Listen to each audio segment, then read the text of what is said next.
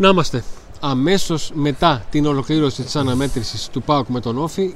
Είμαστε εδώ για το βίντεο της κριτικής, όπως κάνουμε πάντα, όπως σας έχει συνηθίσει το ΠΑΟΚ Today. Όπως βλέπετε στο πάνω μέρος της οθόνης πάνω από το κεφάλι μου, ΠΑΟΚ Όφη στο 0-0. Ένα παιχνίδι στο οποίο είχε δύο πολύ μεγάλες, πάρα πολύ μεγάλες αποκρούσεις κλάσης τερματοφυλάκων, ένα δοκάρι για τον Όφη και έναν ΠΑΟΚ να θέλει αλλά να μην μπορεί, σε σημείο που προβληματίζει. Το να μην μπορείς γιατί είσαι άστοχος πάει και έρχεται. Το να μην μπορείς γιατί σου λείπει η ατομική ενέργεια, σου λείπει η έμπνευση, σου λείπει ο τρόπος να διασπάσεις μια πολύ σωστά δομημένη ομάδα. Ο Όφη δεν έπαιξε ταμπούρι, ο Όφη δεν ήρθε να κλειστεί, ο Όφη έπαιξε σωστά στις γραμμές του και προσπάθησε να βγάλει την αντεπίθεση. Στο τέλος της ημέρας, με την τελευταία φάση είναι για τον δοκάρι του Όφη στο 92 στην αντεπίθεση, ο Όφη μπορεί να είναι στο κάτω-κάτω της γραφής και παραπονεμένος. Αλλά αυτό το αφήνουμε στην άκρη, βάζουμε τα πράγματα σε μια σειρά και κάνουμε λίγο την κριτική ποδοσφαιριστών και προπονητή. Νίκο, ένα πρώτο σχόλιο θέλω από σένα για το τι σου μένει για να μπορέσουμε να προχωρήσουμε και στην κριτική. Μου μένει σίγουρα το σκοτσέζικο ντους που συνεχίζεται από την ομάδα του ΠΑΟΚ. Στην αρχή της σεζόν δεν υπήρχε σκοτσέζικο ντους. Ο ΠΑΟΚ ήταν χάλια σε κάθε παιχνίδι. Πλέον τώρα που ανέβηκε και έδειξε και δείχνει κάθε φορά ότι μπορεί να κάνει το βήμα παραπάνω, κάθε φορά φρενάρει. Φρενάρει γιατί? Γιατί δεν έχει επιλογές στο πάγκο, γιατί παίζει μονίμως με ένα εξτρέμ και γιατί σε κάποια παιχνίδια και ο προπονητής καθυστερεί, όταν το παιχνίδι δεν πάει καλά, καθυστερεί να κάνει τις αλλαγές που πρέπει για να αλλάξουν εικόνα ομάδα. Αλλάζει εικόνα η ομάδα, αλλά δεν έχει πλέον το χρόνο. Γιατί όταν αλλάζεις και κάνεις αλλαγή στο 70, 10 λεπτά δεν θα παίχνουν μπάλα σίγουρα όταν πέσει στην έδρα σου. Το φιλοξενούμενο που θα πέσει κάτω, θα κάνει τον τραυματία, θα. Όταν η ομάδα το 20 δείχνει συγκεκριμένο πρόβλημα, πρέπει κάποια στιγμή να κάνεις αλλαγές. Εγώ νομίζω ότι αυτά είναι τα προβλήματα του ΠΑΟΚ. Είναι το ότι δεν έχει από τη μία πολλές λύσεις ο Λουτσέσκου, για να πεις ότι έχει μια τρομερή λύση. Και απ' την άλλη και ο ίδιος ίσως κάποιες φορές όταν δυσκολεύονται τα πράγματα να αργεί να κάνει αυτές τις αλλαγές. Ο Λουτσέσκου, ο οποίος είναι ένας πετυχημένος προπονητής του ΠΑΟΚ και ένας προπονητής που και φέτος ευθύνεται πάρα πολύ σε αυτήν την αλλαγή, στην αλλαγή της εικόνας του ΠΑΟΚ, έτσι.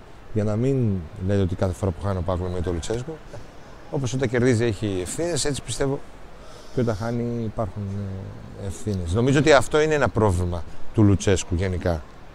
Μέσα στο παιχνίδι, ότι η διαχείριση των αγώνων, λες. Η διαχείριση των αγώνων όταν πάνε στραβά. Ενώ έχει πολλά άλλα προτερήματα, όπως η ψυχολογία κτλ. Γιατί ο Μπάκ δεν λες ότι δεν μπήκε σήμερα με ψυχολογία ή ότι δεν είχε ψυχολογία. Πίεσε ψηλά, πάλεψε, κέρδιζε πολλές μπαλιές. Προσπάθησε να πατήσει περιοχή. Δεν είχε όμως έμπνευση και ούτε είχε κάτι από το πάγκο να έρθει να αλλάξει αυτό το πράγμα. Δηλαδή, όταν ο Αντρίγια σέρνεται και κοιτάει στο πάγκο, το πάγκο δεν έχει εξτρέμ. Έχει έναν Ρικάρντο που είναι ανάμεσα στη Β' και στην πρώτη ομάδα. Έναν Κουαλιά το οποίο δεν είναι αποστολή γιατί είναι τραυματίας και έναν καλά να ήταν. Δεν έχει δείξει το πρόσωπο αυτό για να πείσει και δεν υπάρχει τίποτα. Υπάρχει ένας παίκτης ο οποίος ήρθε μεταγραφή. Συγγνώμη, θα σε διακόψω. Παιδιά, προσέξτε λίγο τις εκφράσεις στο chat. Δεν μπορώ να τα προσέχω όλα. Σας παρακαλώ, μην περνάνε εκφράσεις που δεν τιμούν κατά πρώτον εσάς που τις λέτε. Έτσι. Λοιπόν. Οπότε ο παίκτης που ήθελε ο ΠΑΟΚ σήμερα, ας πούμε, ήταν στην Κερκίδα. Είναι ο καινούριος παίκτης που ήρθε. Για μένα το πρόβλημα είναι ότι σήμερα φάνηκε. Σήμερα εμφανίστηκε για πρώτη φορά αυτό που κάποια στιγμή είπα ότι φοβάμαι σε προηγούμενες εκπομπές. Κάποια στιγμή έλεγα ότι αυτό που φοβάμαι είναι να μην κρεμαστεί ο Κωνσταντέλιας πάνω από τον ΠΑΟΚ. Ο Κωνσταντέλιας να είναι βοηθητικός των έμπειρων παιχτών. Σήμερα που δεν του βγήκε τόσο καλά το πρώτο παιχνίδι στο οποίο ο Κωνσταντέλιας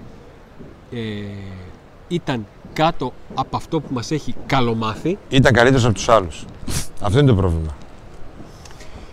Επειδή με τον Νίκο το έχω συζητήσει αυτό, ήταν η πρώτη φορά που με διέκοψε γιατί ήξερα ότι θα έλεγα αυτό ακριβώς. Λοιπόν, πάμε να δούμε λίγο κάθε παίκτη ξεχωριστά. Λοιπόν, Κοτάρσκι. Τι να πεις για το Κοτάρσκι? Κοτάρσκι κάνει μια τεράστια απόκρουση στο πρώτο μήχρονο. Πολύ μεγάλη απόκρουση. Το δοκάρι του Όφη ήταν ένα δυνατό σουτ σε αντεπίθεση. Βγήκε μόνος του, σούταρε. Ο Κοτάρσκι προσπάθησε να κλείσει το οπτικό πεδίο. Έγινε το σουτ ψηλά για να αποφύγει τον Κοτάρσκι. Η μπάλα χτύπησε το δοκάρι. Αλλά η επέμβασή του είναι τεράστια. Όπως τεράστια η επέμβαση του Μανδά. Πολύ καλός ο Μανδάς σήμερα. Είναι ένας λόγος που κράτησε ο Όφη το 0. Ακριβώς. Εγώ το 7 το βάζω στον Κοτάρσκι, το 8 μάλιστα. 8 κι εγώ. Ωραία. Λοιπόν, Σάστρε. Σάστρε, δεν ήμουν έτοιμος για το Σάστρε. Δεν είναι γιατί. Άλλο σκεφτόμουν. Δεν είμαι έτοιμος για το Σάστρε. Δεν ήμουν έτοιμος. Ναι. Ο Σάστρε δεν ήταν κακός, αλλά δεν ήταν και καλός. Αυτό το πρόβλημα έχουν τα back του ΠΑΟΚ. Επειδή χθες και προχθές έβλεπα για τον Μάτος πολλά αφιερώματα. Δεν είναι, ρε φίλε. Όχι, δεν είναι. Και δεν πρόκειται να γίνει. Δεν μπορεί. Έτσι.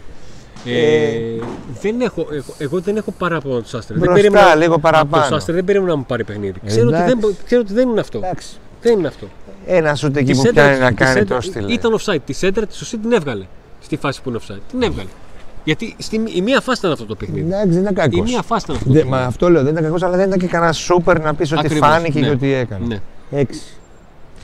Λοιπόν, εγώ 6. Ναι, και εγώ το βάζω 6, δεν το βάζω παραπάνω. Ο Ίνγκασον. Ο Ίνγκασον δεν είχε πάρα πολύ δουλειά. Δεν θεωρώ. Στη φάση που του φεύγει ο Ντίκο, νομίζω φεύγει από όλο τον ΠΑΟΚ ο Ντίκο. Ναι. Που κάνει τη μεγάλη δουλειά. Πιο πολύ δουλειά είχε ο Κουλιεράκης. Ο Κουλιεράκης ήταν εκεί ο Ντίκο. Από εκεί. Τις κέρδισε τις περισσότερες. Ένα 6 του βάζω του Ίνγκασον. Εντάξει, ούτε κρύο τη ζέστη. Κουλιεράκης ένα. Δεν διαφωνώ με τη βαθμολογία στον Ίνγκασον. Δεν φάνηκαν και μπροστά λίγο στα στημένα όμως. Να σας πω κάτι. Το μάτς έτσι πως κύλησε και 1-0 να έλεγε και 0-1 να έλεγε, δεν θα μου άλλαζε το βαθμό στον Ίνγκασον. Δεν θα έλεγε κάτι παραπάνω. Για ο Κουλιεράκης είναι μια πολύ περίεργη ζώνη για τον Κουλιεράκη. Έχει κάνει καλά παιχνίδια. Έχει κάνει γεμάτα παιχνίδια με πολλές κερδισμένες μονομαχίες όπως αυτό. Έχει κάνει μέτρια παιχνίδια, έχει κάνει και πολύ εκπληκτικά παιχνίδια. Έχει απόλυτη γκάμα αγώνων. Είχε πάρα πολύ δουλειά, Αντώνη. Ο Κουλιεράκης. Είχε πολύ δουλειά. Ναι, ο Ντίκο για το Κουλιεράκη, ο Ντίκο ήταν. Βγάλετε μια κόλλα χαρτί, έχουμε διαγώνισμα. Ήταν μεγάλο διαγώνισμα ο Ντίκο. Γιατί τον έβλεπες ότι τα σπριτ που έκανε ήταν ίδια έντασης και στο 5 και στο 92. Ακριβώς. 7. Ο Ράφα. Ο Ράφα είχε θέματα και πίσω. Ο Ράφα δεν μπορεί να κάνει την διαφορά όταν ο ΠΑΟΚ κολλάει. Θα μου πεις, από τον Ράφα την περιμένεις? Εδώ δεν την κάνει τα extreme. Από τον οποιονδήποτε την περιμένω. Ο Σάστρε είναι πιο επιθετικός μπροστά. Ναι. 5. Εσύ. Ναι. Δεν θα του έβαζα παραπάνω, Νικό. Άντε στο 6 να ήμουνα. Άντε στο 6 να ήμουνα. Ο Αουγούστο. Από τον Αουγούστο σήμερα περίμενα λίγο πιο άμεσο παιχνίδι. Λίγο πιο άμεσο παιχνίδι να βοηθήσει τον Ζβάβ, ο οποίος από το σερί παιχνιδιών έδειξε να δυσκολεύεται. Τελική προσπάθεια δεν είχα την απέτηση. Επαναλαμβάνω, στη φάση του γκολ που είναι offside, βγήκε η φάση, ήταν λίγο πιο μπροστά. Ο Σάστρε πάτησε περιοχή, έβαλε τον γκολ, το οποίο πολύ σωστά ακυρώθηκε. Από τον Αουγούστο περίμενα να έχει την ταχύτητα της πρώτης πάσας για να μπορέσει ο ΠΑΟΚ να ψάξει το σπάσιμο των δύο γραμμών του Όφη. Που επαναλαμβάνω, ο Όφη δεν πάρκαρε λεωφορείο, ο Όφη δεν έπαιξε κατανάτσιο, δεν έπαιξε αντιποδόσφαιρο. Ο Όφη έπαιξε σφιχτά για να βγει αντεπίθεση. Παραμένει ένας ποδοσφαιριστής που είναι ακίνδυνος μπροστά, χωρίς φαντασία. Ένας παίκτης που δεν έπρεπε να αγωνιστεί για πολύ χρονικό διάστημα στο σημερινό μάτς. Εφόσον πήρε ρίσκα ο Λουτσέσκου, έστω και αργά, νομίζω έπρεπε κάποια στιγμή να βγει. Γιατί ο ΠΑΟΚ έψαχνε τον γκολ.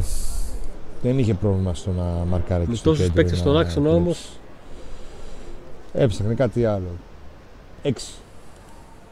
Ωραία. 6 βάζω και στο Σβάπ.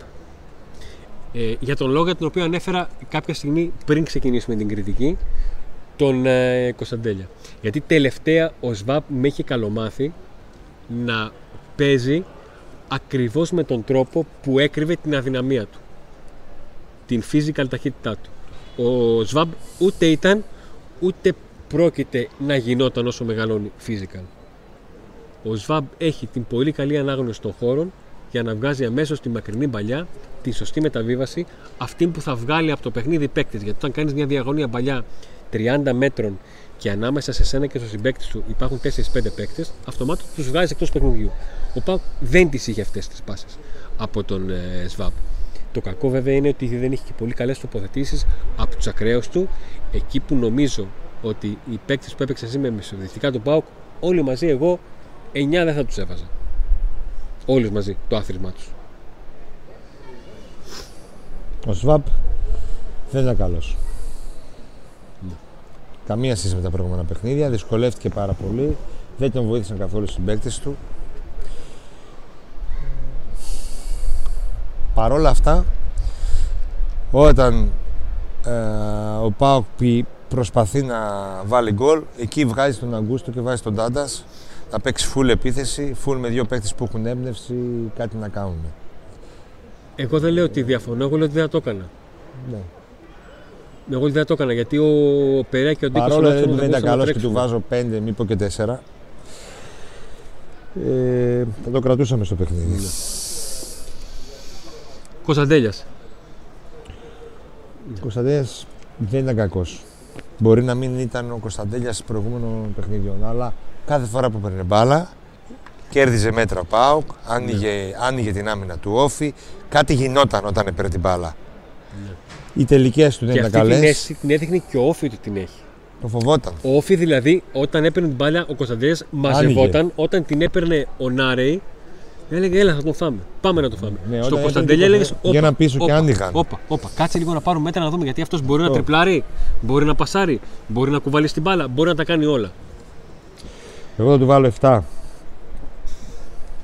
Ναι, το 5 το δικό μου θα φανεί αυστηρό.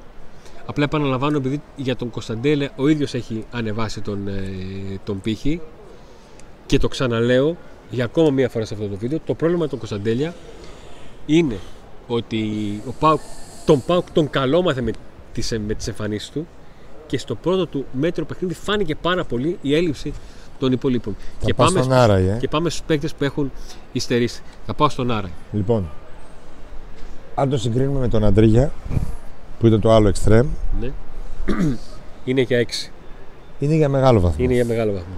Αν το συγκρίνουμε. Κράτησε μπάλα, προσπάθησε, ναι. Μπήκε, έκανε σουτ, είχε εδώ στο πρώτο ημίχρονο ένα πολύ καλό στα πλάγια θέση. Τον αισθάνθηκε η αντίπαλη άμυνα. Ναι. Έστω και με κάποιες κακές τελικές. 6 για 6 για 5 είναι, δεν ήταν. Για 6 για 5 ήταν σε μια ομάδα που έχει δύο εξτρέμ κανονικά, ναι. Και παίζει σε μια κατηγορία καλή ψηλή. Δηλαδή, ναι. Τώρα όταν δεν έχεις εξτρέμ, τι να πεις. Ναι. Δεν ήταν καλός, αλλά τον αισθάνθηκε, υπήρχε. Μακάρι να πήρε και από την άλλη πλευρά, θα ήταν αλλιώς τα πράγματα. Ναι. Θα φέρουμε λίγο το φως πιο κοντά. Όπως και ο Κωνσταντέλιας εκεί δεν την έχει την τελική, ρε παιδί μου. Ναι, εκεί ήταν μεγάλη ευκαιρία του Κωνσταντέλια από το πλασέ. Έχει. Ναι, δεν την έχει. Ο Νάρα την έχει, έκανε, κάτι έκανε. Οκ. Ολιβέιρα. Ολιβέιρα. Έχει εκεί το σούτο συντερφορήσατε κίνηση που την αποκρούει του ο Μανδάς. Ο Ολιβέιρα έχει καταφέρει μέσα στο μάτς να έχει στιγμές για 9. Στο πρώτο μήνυμα ήταν για σφαλιάρες. Και να έχει στιγμές για 1. Ναι, περίεργος. Αλλά στο τέλος τι μένει, δεν έβαλε γκολ. Κοίταξε, σε εκείνη τη φάση... Δεν είναι εκείνη η φάση, άλλες φάσεις. Μα για τη μισή φάση σου λέω. Εγώ, να σου πω κάτι, δεν σου λέω... Εκεί την απέκρουσε ο τερματοφύλακας. Δεν λέω την απέκρουσε. Κατάλαβες, δεν θέλω να το μικρύνω αυτό. Να του πω ότι... εντάξει, αλλά... Έχει δύο σουτ καλά, έχει απείλησε ρε παιδί μου, αλλά... Έχει δύο σουτ καλά και έχει αδεία σουτ, το οποίο η μπάλα πήγε... Πρέπει να τη βρει και ο Αλή Μπαμπά. Και έχει και μια κεφαλιά η οποία είναι, δηλαδή πώς να σου πω, είναι από τις κεφαλιές που με συγχωρείτε που θα το πω, αλλά καλύτερα την έκανε το χέρι να πάει με δύναμη παρά να μου κάνει αυτό το ξεψυχισμένο. Λες αυτό. Λοιπόν, τίποτα δεν. Ρε παιδιά, μην βρίζετε ρε εσείς, σας παρακαλώ. Κούρασε πολύ ο Ολιβέιρα σήμερα, κούρασε πολύ. Δηλαδή, μπορεί να έχει τις εικόνες που λες, την εικόνα του 9 και κάποιες φάσεις και τέτοια και ο Μανδάς έκανε. Αλλά σαν μια γενική εικόνα, μα αυτό σου λέω, ότι μια κούραση. Για το μέσο του όρο μπορούμε να συζητήσουμε. Ένιωσα μια κούραση. Αλλά πώς βγαίνει ο μέσος από αυτά εδώ πέρα τα περίεργα. 5 εγώ το βάζω. Ένιωσα μια κούραση. Με κούρασε σήμερα. Και δεν είναι η πρώτη φορά. Ο Νίκος έβαλε αυτό που ακριβώς είπα εγώ. Εγώ είπα ότι έχει φάσεις για 9 και έχει βάσει για 1. 9 και 1, 10, 2, 5. Ακριβώς είναι. Δεν έκανα αυτή την πρόσθεση. Όχι, εγώ γι' αυτό το είπα. Γιατί τι βρίζουν, υπάρχουν κάποιες εκφράσεις οι οποίες βρίζουν δηλαδή τους παίχτες του ΠΑΟΚ. Αλλά κάτι. Παίχτη που φοράει την φανέλα. Εντάξει, ο άλλος λέει να φάμε 3 βούρτσες από τον Παναθηναϊκό. Ρε εσείς, μην με αναγκάσετε να αφήνω τη δουλειά μου και να κάνω. Αν ο ΠΑΟΚ τα είχε παρατήσει όταν φωνάζατε εσείς ότι θα βγούμε 5ο, 6ο, 7ο. Γιώργο, δεν είμαστε στο κατοικητικό, αλλά είμαστε στο YouTube. Δεν μπορείς σε μια παρέα να σέβεσαι τους υπόλοιπους. Δεν είμαστε γύρω. Κοίταξε, μπορείς να πας στην εκπομπή του Τσουκαλάη σε μια οπαδική εκπομπή και να θες εκεί. Δηλαδή υπάρχουν 100 τρόποι να το πεις αυτό. Δεν χρειάζεται. Άμα κλείσουμε το μικρόφωνο και βρεθούμε κάπου, βρεις όσο θέλεις μαζί. Αυτό σου εξηγώ. Αν αφήσω ένα, θα βρει μόνο να καταλαβαίνει. Διαβάζουν άνθρωποι από διαφορετικά μέρη, από διαφορετικές καταστάσεις. Τώρα για παράδειγμα, εγώ θα μπορούσα να έχω αρκετά μπιπ. Γιατί έχω μπροστά μου τον Αντρίγια, από την οποία έχω πάρα πολλά παράπονα. Έχω παράπονα. Έχω απαιτήσεις. Έχω απαιτήσεις από την αξία του. Έχω απαιτήσεις από τα λεφτά που παίρνει. Έχω απαιτήσεις από αυτό που μπορεί. Τρελαίνομαι να το βλέπω έτσι. Δεν μπορώ. Ναι, αλλά είναι σερί. Δεν είναι. Να σου το πω εντελώς οικονομικά. Οικονομικά. Ναι, εντελώς οικονομικά. Δεν μπορώ να βάζω 5 στον Κωνσταντέλια που παίρνει 200 χιλιάρικα. Και στον Ζήφκο δηλαδή που παίρνει ένα 200. Εγώ πήγα σήμερα, τον έβαζα 2. Και έτσι χαριστικά, για να μην βάζω 0 και με λέτε περίεργο. Σε άλλο ένα μάτς, όταν ο Αντρίγια πρέπει να μαρκάρει, όταν είναι σε ένα ντέρμπι, να παίξει το full back με τη Βραζιλία, ας πούμε, είναι καλός. Γιατί είναι μαχητικός, παλεύει, είναι αδιάφορος. Μα γι' αυτό τρελαίνομαι. Μπροστά δεν μπορεί. Γι' αυτό τρελαίνομαι. Και έχει καιρό που δεν μπορεί, δεν ξέρω τι. Εγώ έχω πολλές απαιτήσεις. Όπως πολλές φορές. Πόσες φορές είχε την μπάλα εκεί αριστερά στο δεύτερο ημίχρονο. Κρατούσε, τη κρατούσε. Μια σέντρα καλή δεν Νίκο, έβγαλε. Ένα αχ από φάση που ξεκίνησε ο Ζήφκοτς δεν θυμάμαι. Σας έχω πει πολλές φορές. Όπως είμαι επίκης με κάποιους παίκτες όταν προσπαθούν και βλέπω ότι κάνουν λάθη. Όπως δίνω έναν έξτρα βαθμό σε έναν παίκτη, όπως έχω κάνει για τον Κουλιεράκη, όταν μετά από πολύ κακό παιχνίδι έπαιξε καλά. Να το πω για τέταρτη φορά και ας κουράσω. Δεν μπορώ να τα βάζω με τον Κωνσταντέλια που έκανε κακό παιχνίδι. Και τον Κουλιεράκη. Το πρώτο του. Και να μην τα βάλω με τον Αντρίγια. Το στάρι της ομάδας. Ένα από τα top 3 συμβόλαια της ομάδας. Δεν γίνεται ρε παιδιά. Δεν γίνεται. Δεν γίνεται. Πολύ απλά δεν γίνεται. Αυτό που λένε ό,τι δίνεις παίρνεις, άμα δίνω τόσα για να πάρω αυτό, δεν το θέλω. Δεν το θέλω. Αυτό θέλω να πω. Τίποτα, ένα μηδενικό ήταν. Δυστυχώς. Αυτό σήμερα θέλω να πω. Δεν ήταν καλός και γενικά έχει η φετινή του παρουσία. Είναι. Δηλαδή, ο Ολιβέιρα που λέμε έγινε κουραστικός, έγινε. Πάλεψε, μόχθησε, έκανε φάσεις, 2 φάσεις. 2 αποκρούσεις έχει το ομαδά του σουτ. Είχε, οκ, εντάξει, θέλεις από σέντερφο να σκοράρει, δεν μπήκε στο πλεκτό. Δεν μπαίνει πάντα, οκ. Ή δεν μπαίνει και συχνά, αν θέλετε, με τον Ολιβέιρα φόρο. Οκ. Ο Αντρίγα πού είναι. Λοιπόν, ο Ηλίας σε αυτό που λέει έχει δίκιο. Αυτό έλειπε από τον ΠΑΟΚ. Λέει σήμερα δυστυχώς η ομάδα ήταν προβλέψιμη, δεν μας έζωσε κανένας παίκτης. Όχι, στις προβλέψιμες βραδιές σε σώζουν οι εμπνεύσεις. Και εμπνεύσεις δεν είχε. Ούτε το παιδί που έχει μπει και έχει κάνει απίστευτα πράγματα σε επίπεδο εμπνεύσεων, ο Κωνσταντέλιας, που στα 19 του, μετά από την είσοδο του στην 11η, στο κάτω-κάτω της γραφής, περιμένει ότι κάποια στιγμή θα κάνει και ένα παιχνίδι που δεν θα είναι σε τέτοιο επίπεδο, αλλά ούτε και οι καλοπληρωμένοι όπως ο Αντρίγια και αυτοί που μας έχουν καλομάθει με γκολ και assist όπως ο Ναρέι, και ο μοναδικός που είχε μία μόνο έμπνευση, ο Ολιβέιρα, έπεσε μια επέμβαση χρονιάς του Μανδά. Η επέμβαση του Μανδά είναι, για να μην πω στο top 3, είναι στο top 5 του πρωταθλήματος σίγουρα. Όπως αντίστοιχε του Κοτάρσκι στο πρώτο ημίχρονο στον Ντίκο. Αυτό είναι λοιπόν το πρόβλημα.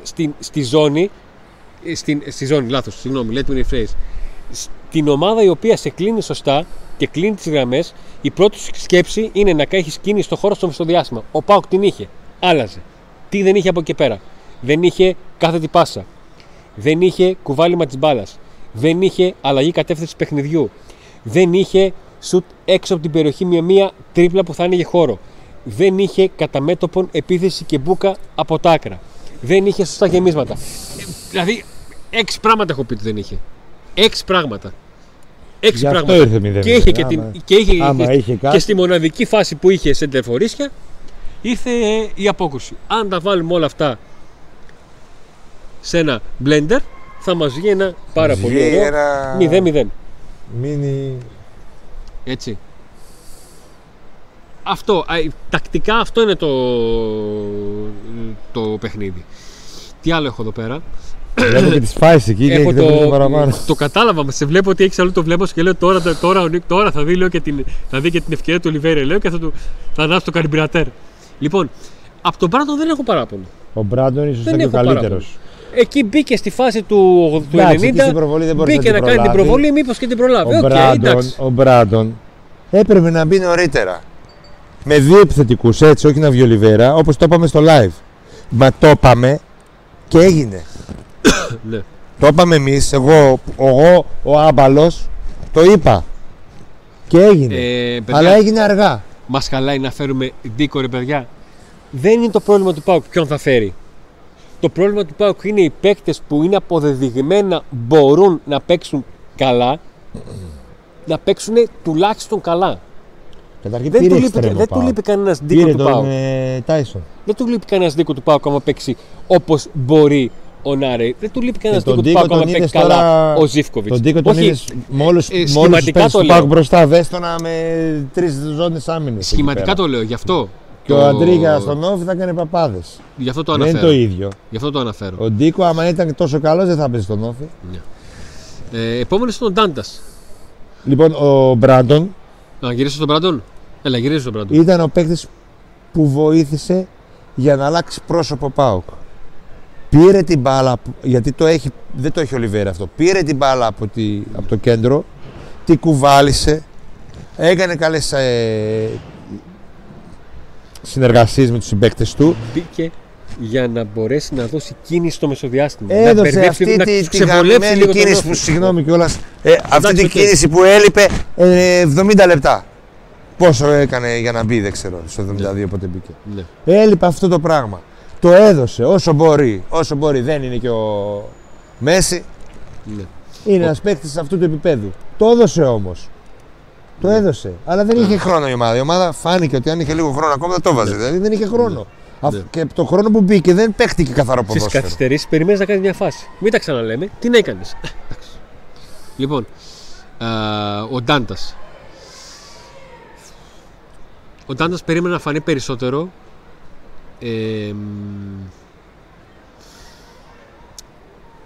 Περίμενε να πάρει πρωτοβουλίες, γιατί έχει μάθει να παίζει περισσότερο και με τον Σβάπ δίπλα του, ή με τον Σβάπ με τον Κούρτιτς. Αυτή τη φορά έχει μόνο τον Αουγούστο σε ένα 4-4-2.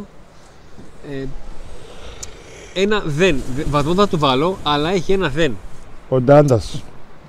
Μια παιδιά του Τάντας. Έπρεπε να παίξει μαζί με τον Σβάπ. Ξεκάθαρα.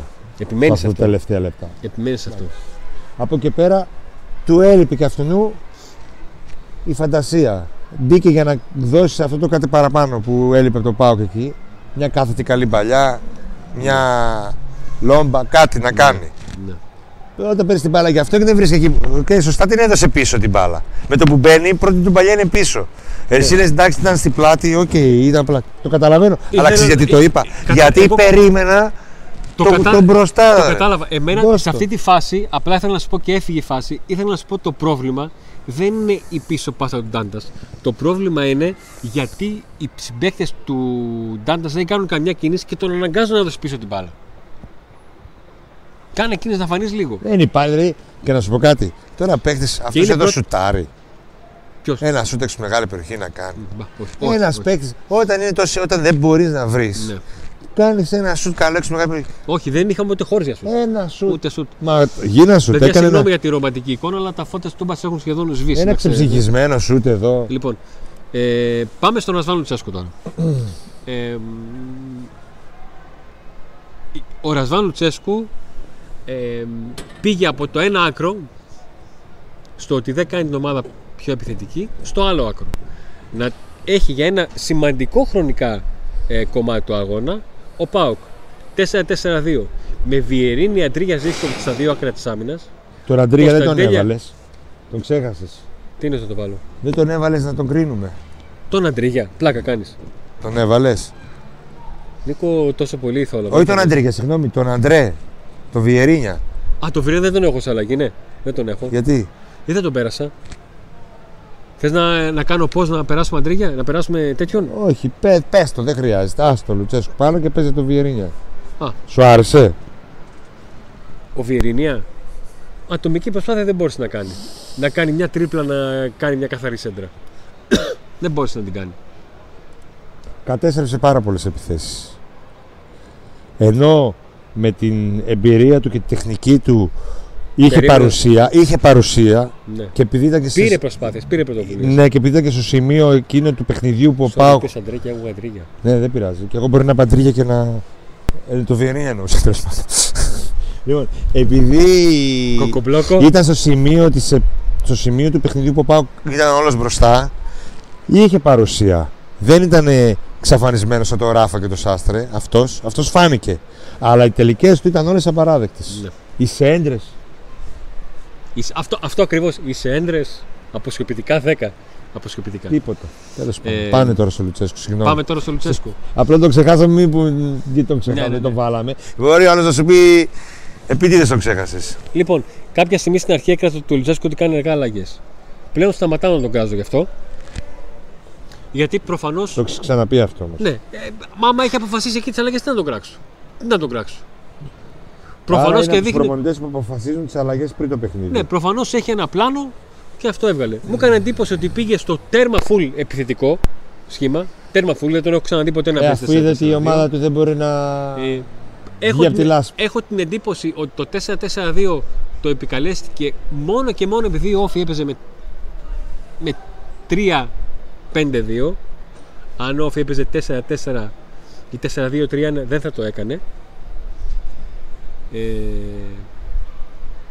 Δέχτηκα ένα μήνυμα ότι είμαι παπαγαλάκι και ότι από τη στιγμή που κράζω τον Αντρίγια που παίρνει τόσα πολλά, γιατί δεν κράζω και τον Ραζβάν που παίρνει τόσα πολλά.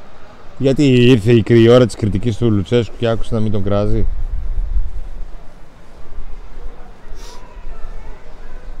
Δεν χρειάζεται να ασχολείσαι με το ένα σχόλιο. Ο Λουτσέσκου, ναι, και δίκιο έχεις και άδικο έχεις. Δίκιο έχεις γιατί δεν πρέπει να ασχολούμαι μόνο με αυτό. Άδικο έχεις γιατί από τη στιγμή που έπεσε το μάτι μου εκεί και ήταν κάτι το προσωπικό, το επίθετο με καφέ λες και μου σωθαρνό.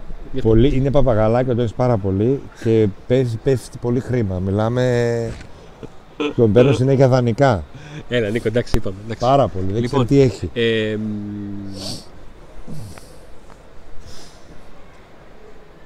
Από εκεί που αποφάσισα να σταματήσω να τον κράζω γιατί δεν κάνει πλέον την αλλαγή στο 62 και την κάνει από το 70 και μετά, προσπαθώ να καταλάβω τον τρόπο σκέψης του. Προφανώς και στον πάγκο έβλεπε ελάχιστους παίκτες σήμερα. Δηλαδή. Τίποτα δεν έβλεπε. Τον Ινούα. Τον Ζίβκοβιτς, τον Κάργα, τον Σελιμάη, τον Ινούα, τον Ρικάρντο και τον Τζίμαθα που εγώ δεν τους έβλεπε. Έβλεπε τον Τόμας, τον Τάντας και τον Βιερίνια. Αυτούς έβαλε. Αυτούς που έβλεπε, αυτούς έβαλε. Εγώ πιστεύω ότι ο Λουτσέσκου σήμερα πήγε στο μυαλό του στο μάτς με 14 παίκτες. Θα έπρεπε να γινόταν κάτι πολύ απίθανο για να πάρει χρόνο. Μα με την εικόνα του Ρικάρντο, ρε παιδιά, πιστεύετε ότι αν έπαιρνε ο Ρικάρντο καθάραζε κάτι? Ο μόνος λόγος που δεν μπορώ να έχω πολύ μεγάλο παράπονο από τον Λουτσέσκου είναι γιατί η λίστα των παικτών που είναι απόντες είναι Ο Μάλλον Καντουρί. Βασικός και αντικατάστατος. Όταν είναι καλά. Ο Λίρατζης. Επιλογή σημαντική στο δεξιά και τους άμυνες. Ο Τσαούσης. Δεν τρελαίνομαι, αλλά είναι μια αναλλακτική επιλογή στο αριστεράκο και έχει παίξει σε αρκετά παιχνίδια και σε στραβά, αλλά και σε σημαντικές νίκες. Κούρτιτς τραυματίας, Κουαλιάρη τραυματίας, Φιλίππης ο Άρης τραυματίας. Ο Κούρτιτς, τον Κουαντάτα δεν τον βάζω. Δεν έχω αγωνιστική εικόνα από τον. Ο Μπίσβαρ θα τον έβαζε. Ο Φιλίππης ο Άρης.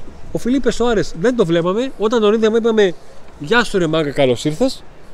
Και πάλι έχει πρόβλημα. Βαθμολογίας. Αν ο ΠΑΟΚ είχε πολύ μεγάλο βάθος, ναι, θα έλεγα να τη διαχειρίζεται σωστά. Λοιπόν, είμαι εγώ okay. στο πάγκο. Με βάζουν τώρα στο πάγκο εμένα. Στο σημερινό μάτς. Ναι. Αφού βλέπει μόνο αυτούς. Και εσύ μόνο αυτούς βλέπεις και εγώ μόνο αυτούς βλέπω. Ναι. Τι έκανε δηλαδή ο Λουτσέσκου? Τι έκανε? Έπαιξε όσο πιο επιθετικά μπορούσε, περιμένοντας κάποια ατομική ενέργεια. Έκανε... με βάση το 4-4-2. Έκανε ό,τι θα κάναμε κι εμείς με διαφορά. Ό,τι θα κάναμε εμείς που είμαστε άχρηστοι. Δεν είμαστε προπονητές. Ναι. Okay. Εννοείς ότι είχε δεμένα χέρια λόγω των πολλών αποσιών. Είχε δεμένα χέρια από τη μία.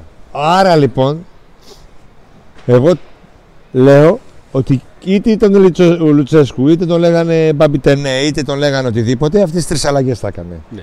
Άρα τον κρίνω μόνο για το λεπτό που έκανε τις αλλαγές, για τίποτα άλλο. Και φυσικά... γιατί και το 4-4 θα το παίζανε όλοι και όλα θα τα κάναν.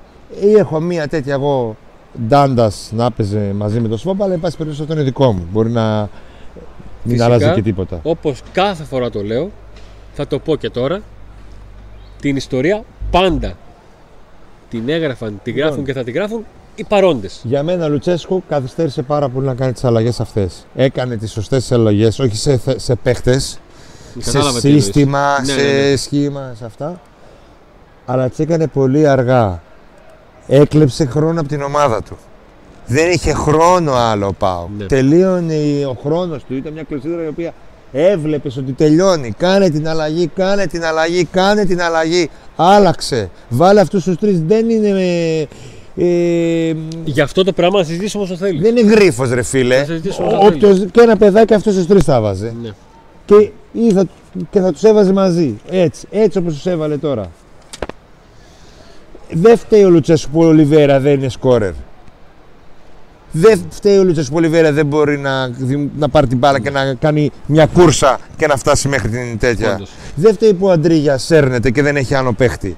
Δεν φταίει σε αυτά. Αλλά σε αυτά δεν φταίει. Σε αυτά που φταίει να το πούμε. Αυτό δηλαδή που λέμε δεν φταίει είναι παπαγαλάκι. Δεν φταίει σε αυτά. Φταίει που έκανε ένα αλλαγή. Νίκο και παπαγαλάκι να μου πάλι αυτό θα πω. Φταίει που άργησε τώρα να κάνει τις αλλαγές. Ακριβώς. Είμαι αντιλουτσέσκο επειδή λέω ότι πρέπει να κάνει τις αλλαγές πιο γρήγορα. Τι να κάνουμε τώρα, μαζί τις κερδίζουνε, μαζί κερδίζουνε, μαζί χάνουν. Μαζί θα πάνε να πάρουν το διπλό στη λεωφόρο, μαζί θα προκριθούν στο κύπελο, μαζί σήμερα χάσαν άλλους δύο βαθμούς από τον Όφη. Τι να κάνουμε τώρα. Έτσι είναι αυτή το ρόστερ. Γι' αυτό λέμε να βοηθήσουν οι μεταγραφές. Λοιπόν. Και ο Extreme και ο Φορ. Αυτή είναι η σεζόν. Τι να κάνουμε. Τελείωσε. Πρέπει να το πάρουμε χαμπάρι. Δηλαδή, αν δεν το πήραμε με τον Ατρόμητο, το πήραμε σήμερα. Αυτή είναι η σεζόν. Τέλος. Νίκο, θέλω να πάρεις την κάμερα και να γίνεις λίγο κάμεραμάν να γυρίσεις για να δείχνουμε τη Τούμπα. Καθώς θα αποχαιρετήσουμε τους φίλους μας. Αυτή είναι η σεζόν. Τι να κάνουμε. Έτσι. Λοιπόν, η Τούμπα αδειάζει, τα φώτα κλείνουν. Ο ΠΑΟΚ έχει μείνει στο 0 με τον Όφη και πίνει το πικρό ποτήρι άλλης μία φοράς, στην οποία έκανε βήμα πίσω ενώ έχει κάνει βήμα μπροστά. Θέλουμε να ευχαριστήσουμε όλους εσάς που σήμερα όλο σας το βράδυ το περάσατε εδώ στο ΠΑΟΚ Day. Από την live περιγραφή και σχολιασμό του αγώνα με ήχο Τούμπας της αναμέτρησης του ΠΑΟΚ με τον Όφη μέχρι και το βίντεο της κριτικής. Θέλω να ευχαριστήσουμε πάρα πολύ όλους εσάς που είστε στο κανάλι μας. Έχετε εγγραφεί στο κανάλι. Να ευχαριστήσουμε πάρα πολύ όλους σας που κάνετε like στο βίντεο, γιατί βοηθάτε πάρα πολύ την προσπάθειά μας. Και φυσικά όλους σας που συμμετέχετε και με το σχόλιο. Έξτρα ευχαριστώ σε όλα τα παιδιά που έχουν γραφτεί συνδρομητές στο κανάλι. Να πούμε λίγο για το συνδρομητικό, να εξηγήσουμε οικονομικά. Ότι κανένας Τίποτα πόσα προσφέραμε μέχρι τώρα δεν γίνεται συνδρομητικό. Όλα είναι καθαρά, ελεύθερα. Απλά όποιος θέλει να βοηθήσει την προσπάθειά μας μπορεί να γίνει συνδρομητής έτσι ώστε και ανταμείβεται να ανταμοιφθεί με έξτρα παροχές. Αυτό το δίνει το YouTube σαν υπηρεσία και αποφασίσαμε να το κάνουμε. Το μεγάλο πακέτο έχετε έξτρα εκπομπές. Το άντε να δούμε λέγεται άντε να δούμε γιατί είναι η πρόταση. Στο μικρό άντε πακέτο, να δούμε και μια εκπομπή παραπάνω. Έχετε και, όλες τις παροχές του μικρού πακέτου. Ακριβώς. Συν το έξτρα εκπομπές μόνο για συνδρομητές. Έτσι και στο μικρό πακέτο είναι το... τα διάφορα chat που φαίνεται πιο έντονα οι συζητήσεις σας, τα προφίλ σας. Ακριβώς. Βίντεο έρχονται νωρίτερα από τους υπόλοιπους. Δηλαδή ένα βίντεο που θα ανεβάσουμε αύριο. Βίντεο, όχι τα live, αλλά τα βίντεο που θα ανεβάζουμε και τα γράφουμε στο στούντιο. Αν βλέπετε... αύριο ανεβάσουμε βίντεο, θα έρθει πρώτα σε εσάς. Πρώτα θα το δείτε εσείς και μετά θα το δουν οι μη συνδρομητές. Ακριβώς. Θέλουμε να σας ευχαριστήσουμε όλους. Και εσάς που με το like σας βοηθάτε, γιατί όπως γράφει και ένας φίλος, αλλάζει τον αλγόριθμο. Γιατί έτσι ακριβώς τη λογική του YouTube. Όταν ένα βίντεο έχει like, σημαίνει ότι έχει διάδραση για το κοινό και το μοιράζει. Και το κανάλι μας μεγαλώνει. Η μεγάλη αυγουργονία του ΠΑΟΚ Today μεγαλώνει. Και ο ΠΑΟΚ δεν τελειώνει ποτέ. Δεν έχει τελειώσει αλλού και αλλού. Δεν τελειώσουμε με μια ισοπαλία. Τώρα έχουμε όλοι τη στεναχώρια μας. Άλλοι βρίζεται, άλλους μας ξεφεύγουν τα πινελίκια. Άλλοι νευριάζουμε, άλλοι τέτοιο. Και αλλά δεν τελειώνει. Γιατί γίνεται όλο αυτό. Ηρεμία, προχωράμε. Αυτό είναι. Νίκο. Αυτό είναι. Δεν τα κάνουμε. Ξέρεις γιατί γίνεται όλο αυτό. Γιατί όλα αυτά τα παιδιά έχουν κλείσει το μεγαλείο του ΠΑΟΚ μέσα τους. Έτσι είναι. Απλά λίγο. Εμείς είμαστε αυστηροί με το chat γιατί βλέπουμε και παιδιά και λίγο. Γιατί θέλουμε να είμαστε σωστοί, ρε παιδιά. Και θέλουμε να είναι εδώ η εκπομπή και ο χώρος κάτι διαφορετικό, όχι ό,τι βλέπουμε τόσα χρόνια. Μπινελίκια, άσχημα, λόγια τον αντίπαλο. Άλλο όταν είμαστε μεταξύ μας. Η καζούρα θα γίνει και το χαβαλέ. Όλα όπως πρέπει στο χώρο που πρέπει. Λοιπόν, σας ευχαριστούμε πολύ. Μπαίνουμε σε ένα δεκαήμερο 3 αγώνων του ΠΑΟΚ με τον Παναθηναϊκό. Τα αφήνουμε πίσω όλα με καθαρό μυαλό και εμείς για να δουλέψουμε σωστά και φυσικά η ομάδα για να φέρει τα αποτελέσματα. Είναι παιχνίδια που θέλουμε. Σε κρατάνε ζωντανό. Αν πας καλά. Αλάνια Πάο Κόλλη, σε ευχαριστούμε πάρα πολύ για την συνδρομή σου στο μεγάλο πακέτο στο Άντε να δούμε. Μας στηρίζεις έμπρακτα και θα έχεις τα προνόμια του πακέτου. Σε ευχαριστούμε πολύ που μπήκες στη μεγάλη μας παρέα. Το Τάισον αρχίζει να προπονείται έτσι ώστε να μπει. Άντε τα γόρι μου. Έτσι ώστε να μπει, γιατί παιδιά βλέπετε ότι χρειαζόμαστε εξτρέμ. Δεν πάει άλλο. Ναι. Φορ. Χρειαζόμαστε φορ.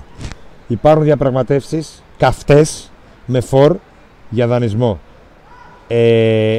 Υπάρχουν οι ρήτρες, υπάρχουν πολλά. Το όνομα που γνωρίζω εγώ ότι έχει προχωρήσει δεν έχει διαρρεύσει το τύπο. Τα υπόλοιπα. Σε αυριανή καυτή εκπομπή. Να είστε καλά, καλή συνέχεια και φυσικά άντε να δούμε.